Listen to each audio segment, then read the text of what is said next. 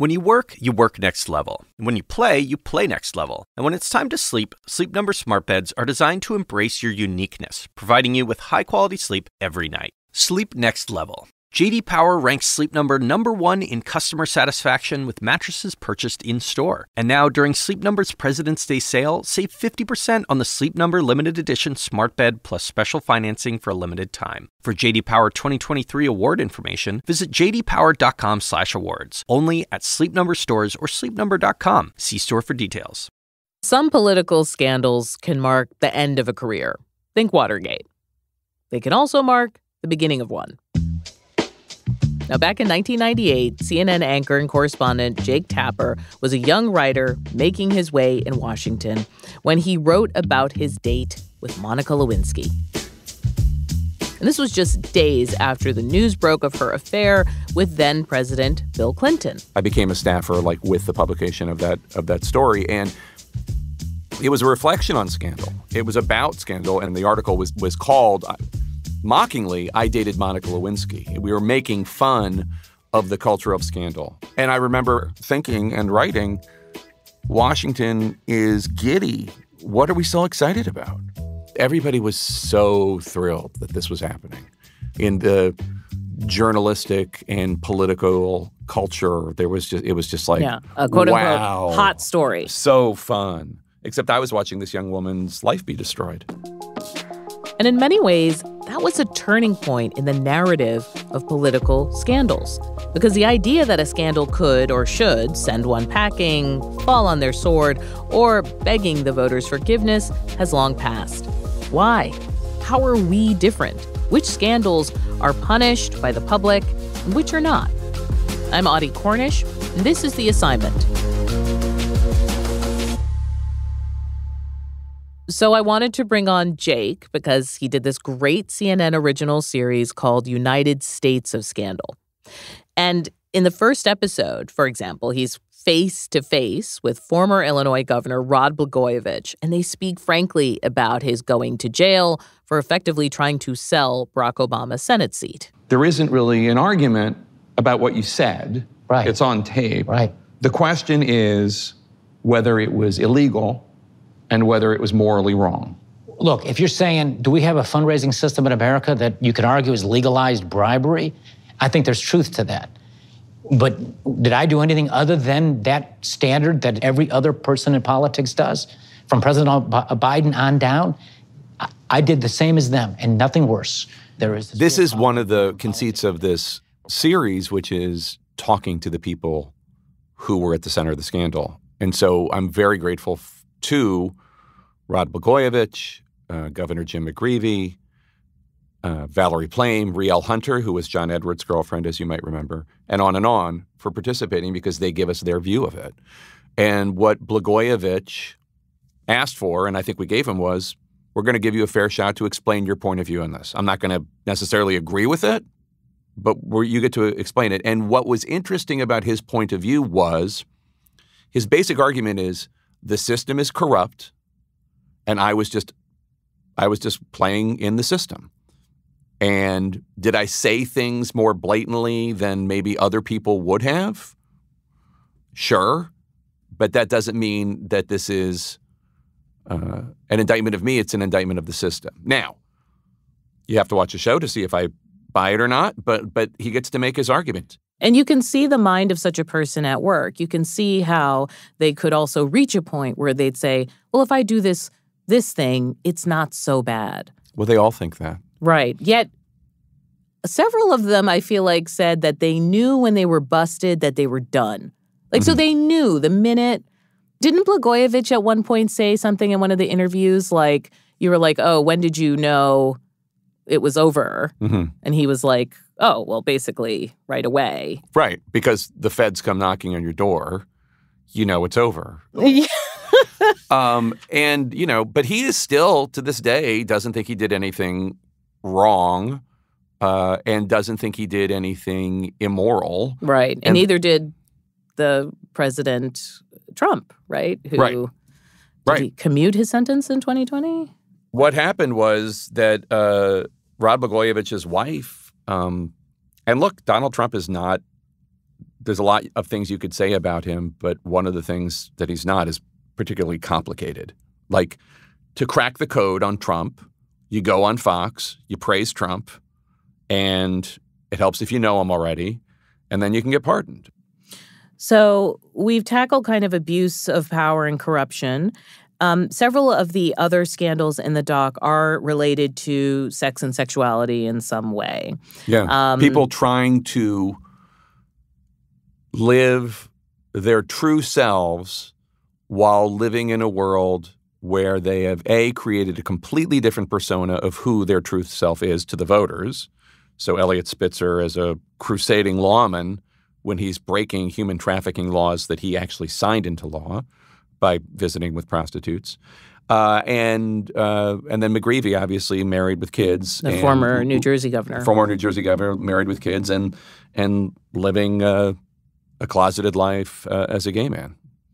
And then, of course, there's also John Edwards, who right. had built so much of his public persona on having the perfect family, being this kind of small town, not so small town, but small town attorney yeah. who fights for the public good, fights for inequality. Yeah, this John Grisham character come to life. Exactly. And it turns out that he is having he has girlfriends, uh, at least one that we know of, and she says others. And the did you cover that campaign? Because I covered that campaign. Yes. So have you ever had the experience of standing in a huddle where someone has asked him the question, "Are you having an affair?"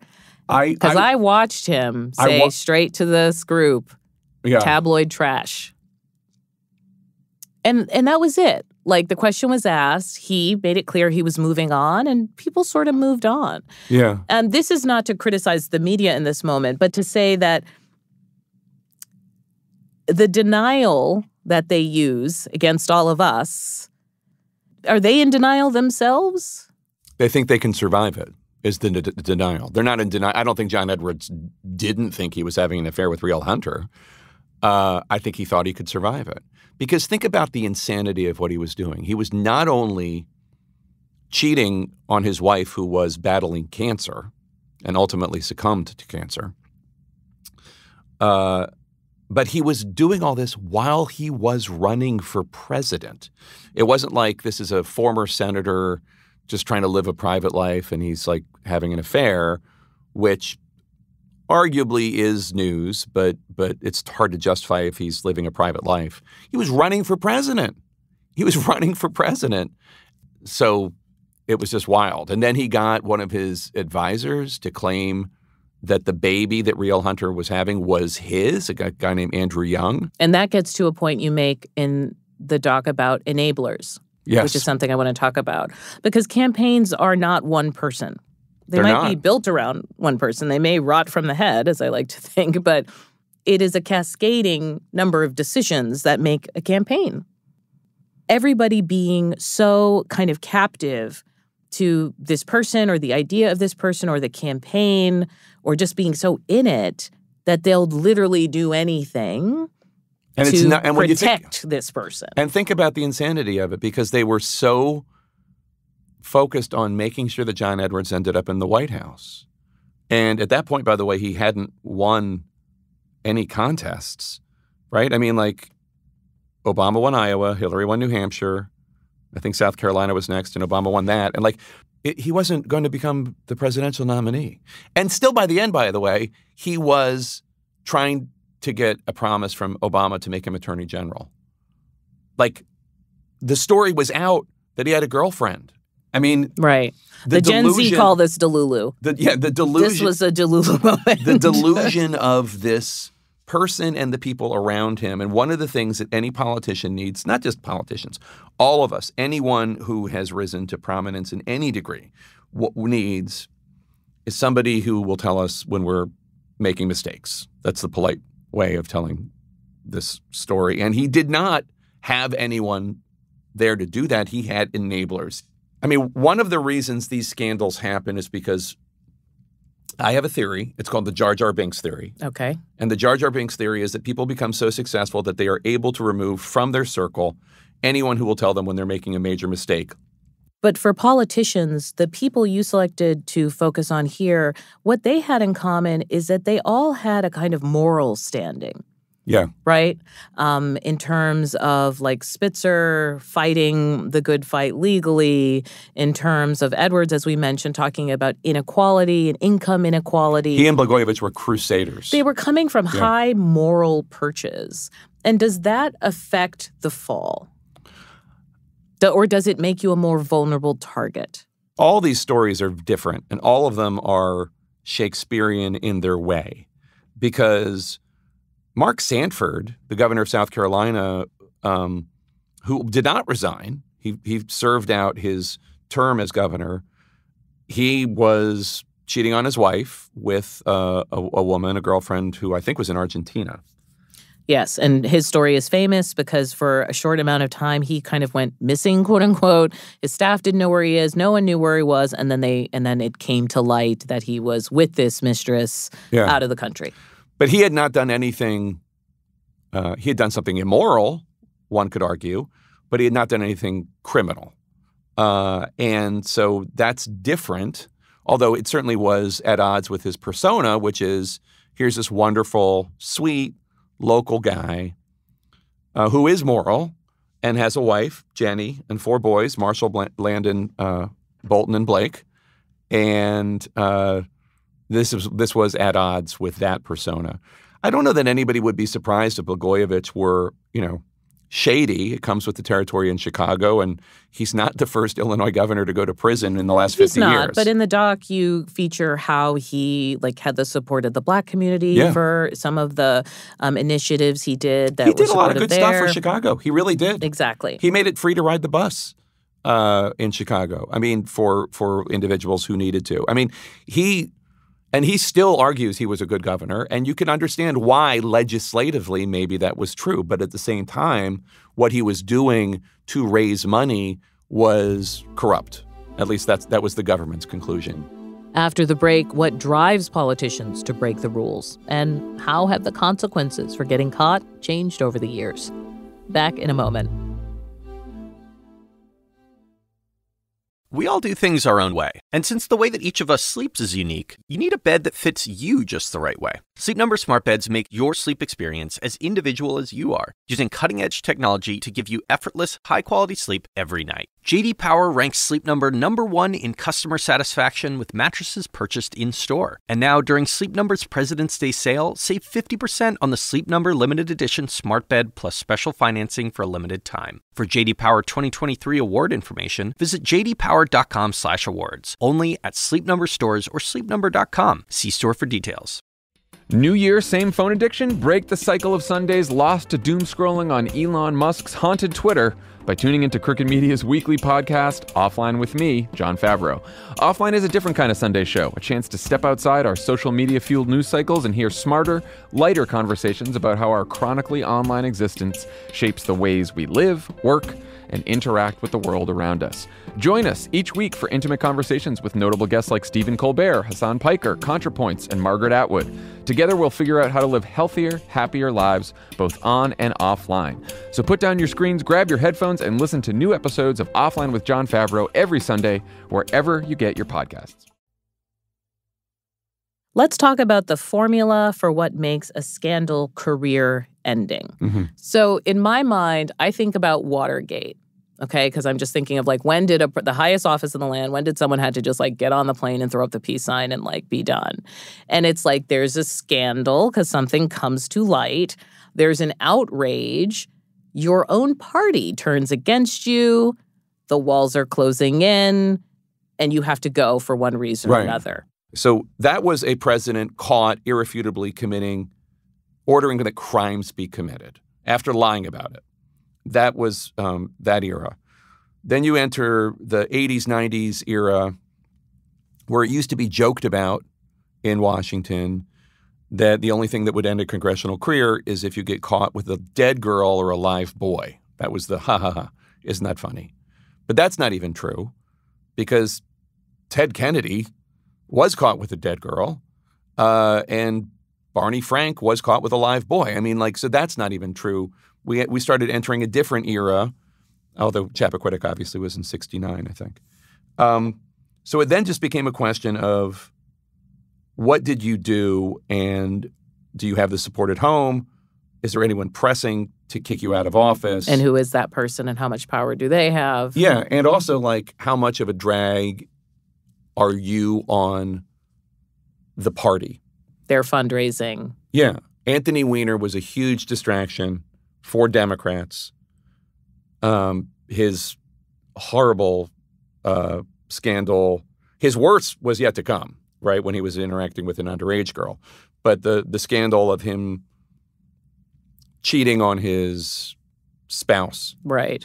Um, but to come back to your point, you're saying that, um, like anything in Washington, it's all about relationships and power, et cetera. And if you start affecting other people's power, Right. you become a problem. Right. Right. But there are a lot of people who are able to survive scandals by just moving on. Riding it out. There isn't necessarily any one thing that can do you in.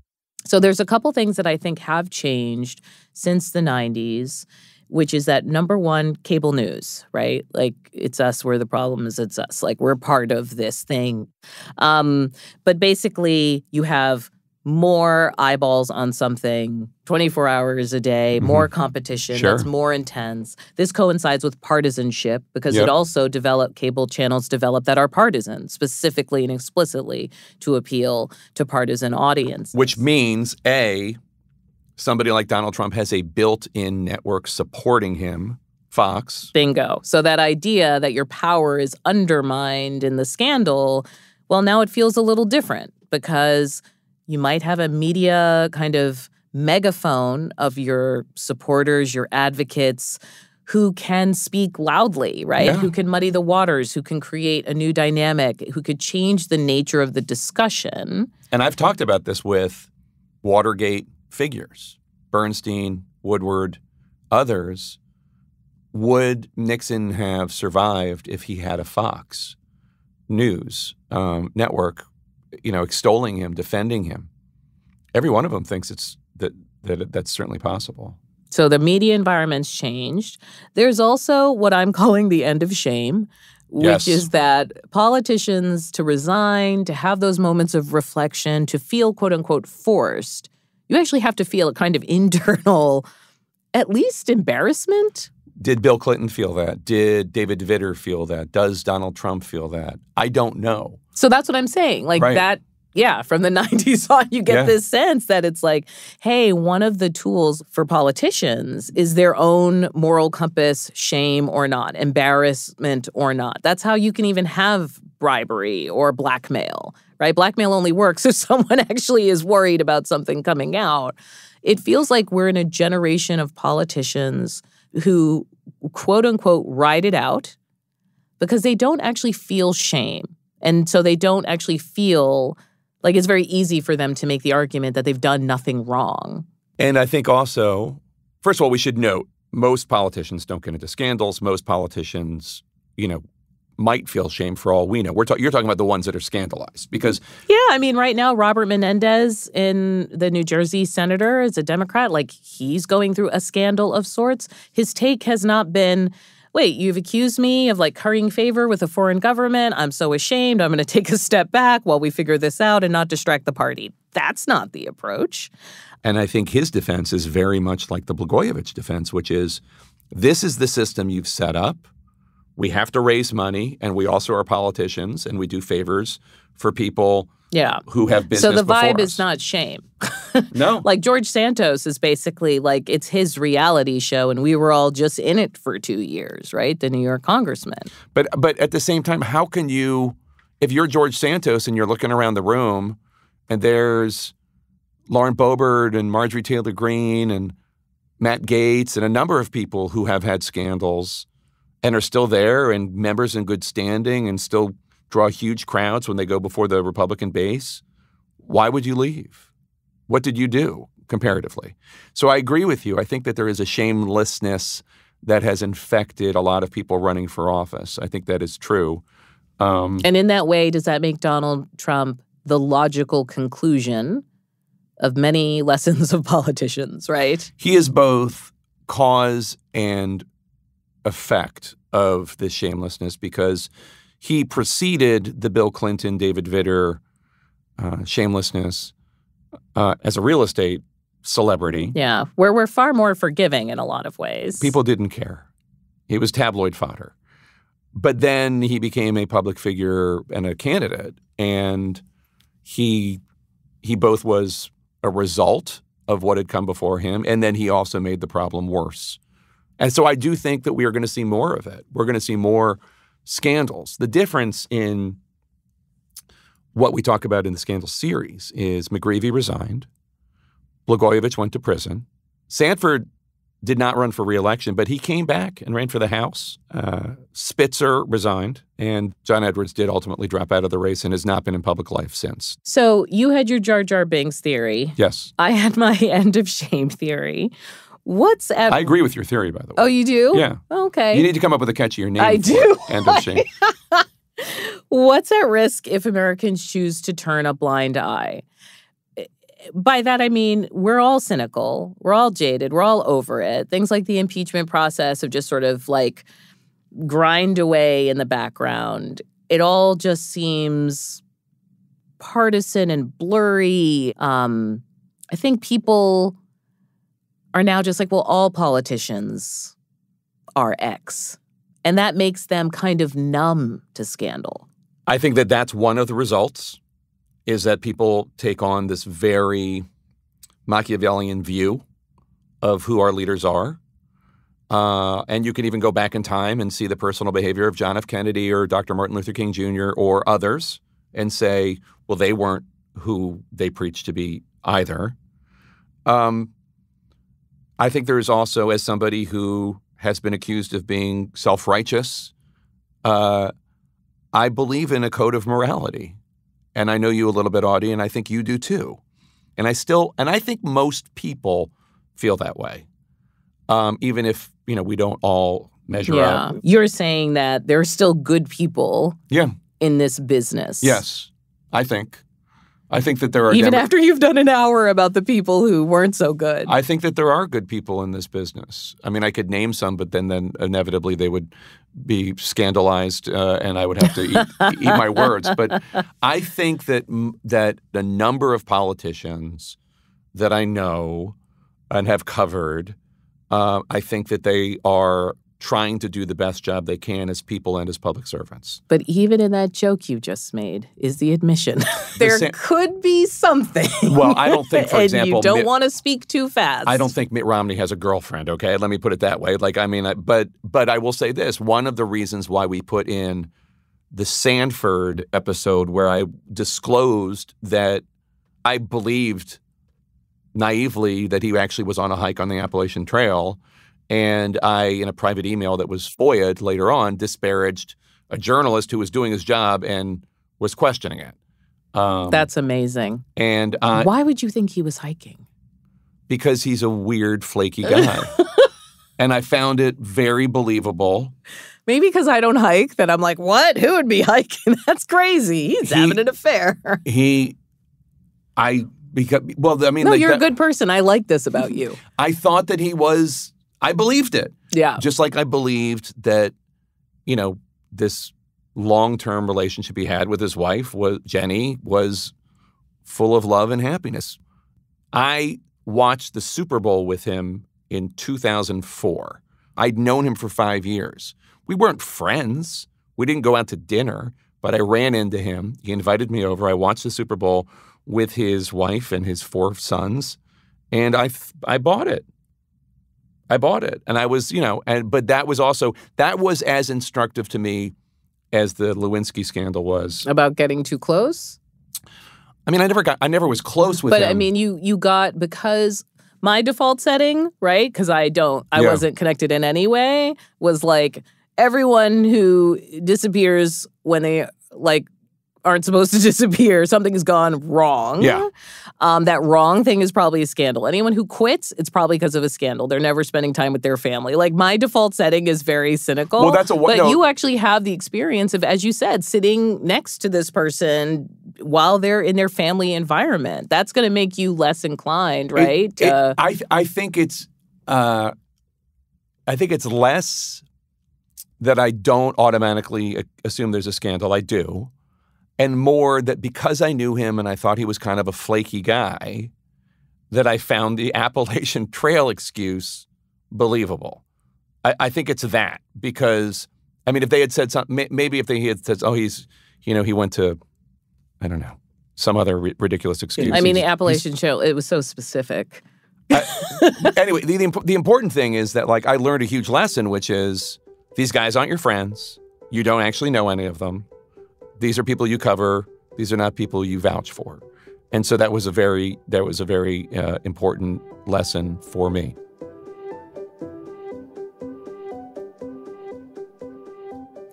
That's your lesson. What do you hope the viewers will take away from the series? You know, at the end of the day, a lot of these are real people, and there are individual people who did not deserve to have their names destroyed the way they did necessarily. But also, I think it's just like a it's a lesson about hubris. Mm-hmm. They thought they could get away with it, and if you get caught, you're not going to get away with it.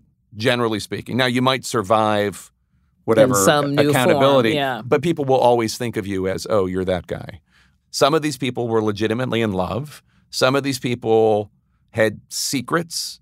Some of these people were corrupt. Some of these people were in a corrupt system and they were just pushing the boundaries. I think you can make that argument very credibly about Blagojevich uh, or Menendez that we have a really corrupting system. One thing I took away was that fundamentally campaigns are stories. Yes. It's one big story that's getting told over and over and over again. And you're telling the voter, come live in this world that I'm describing to you, that I can make for you. And when the cracks show in that or when it breaks apart, it's really jarring. It's like jarring for the culture. It's jarring for the for the system in that moment, and that that rupture is the scandal. The first novel I wrote, The Hellfire Club, the main character, Charlie, who's a congressman, ends up making a compromise in order to get something achieved. And then, like, each compromise requires that he then make another compromise. And that's something that we see in Washington all the time. The compromises don't stop. They build on each other, they require more compromises. And this, the question then becomes how much are you willing to take? How much are you able to withstand? Some people just walk away, some people just go full bore. And when you have a secret or you have corrupt intent, then it builds on itself. When we are coming up with copy to promote the series, somebody wanted me to say something along the lines of how politicians always get caught, why they think they can get away with it, but they always get caught.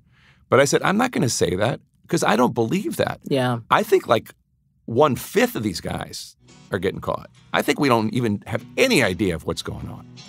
Um, so I think it's much worse than we even know. That's how cynical I am. Okay, you win. That's not where I thought this was going to land. but I still think there are good people too. I do. I, I think that both can exist, uh, and I think it's a, it's difficult, uh, and that's one of the tensions we see in Washington. CNN chief Washington correspondent Jake Tapper.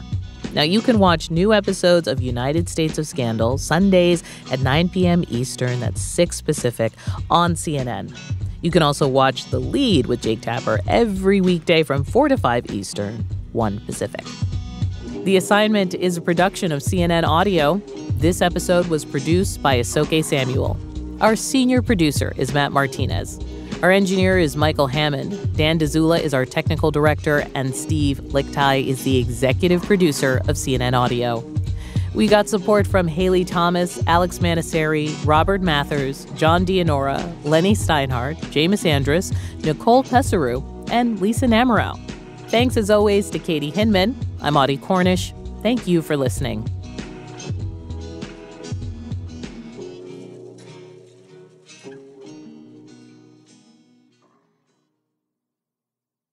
When you work, you work next level. When you play, you play next level. And when it's time to sleep, Sleep Number smart beds are designed to embrace your uniqueness, providing you with high-quality sleep every night. Sleep next level. JD Power ranks Sleep Number number 1 in customer satisfaction with mattresses purchased in-store. And now during Sleep Number's President's Day sale, save 50% on the Sleep Number limited edition smart bed plus special financing for a limited time. For JD Power 2023 award information, visit jdpower.com/awards. Only at Sleep Number stores or sleepnumber.com. See store for details.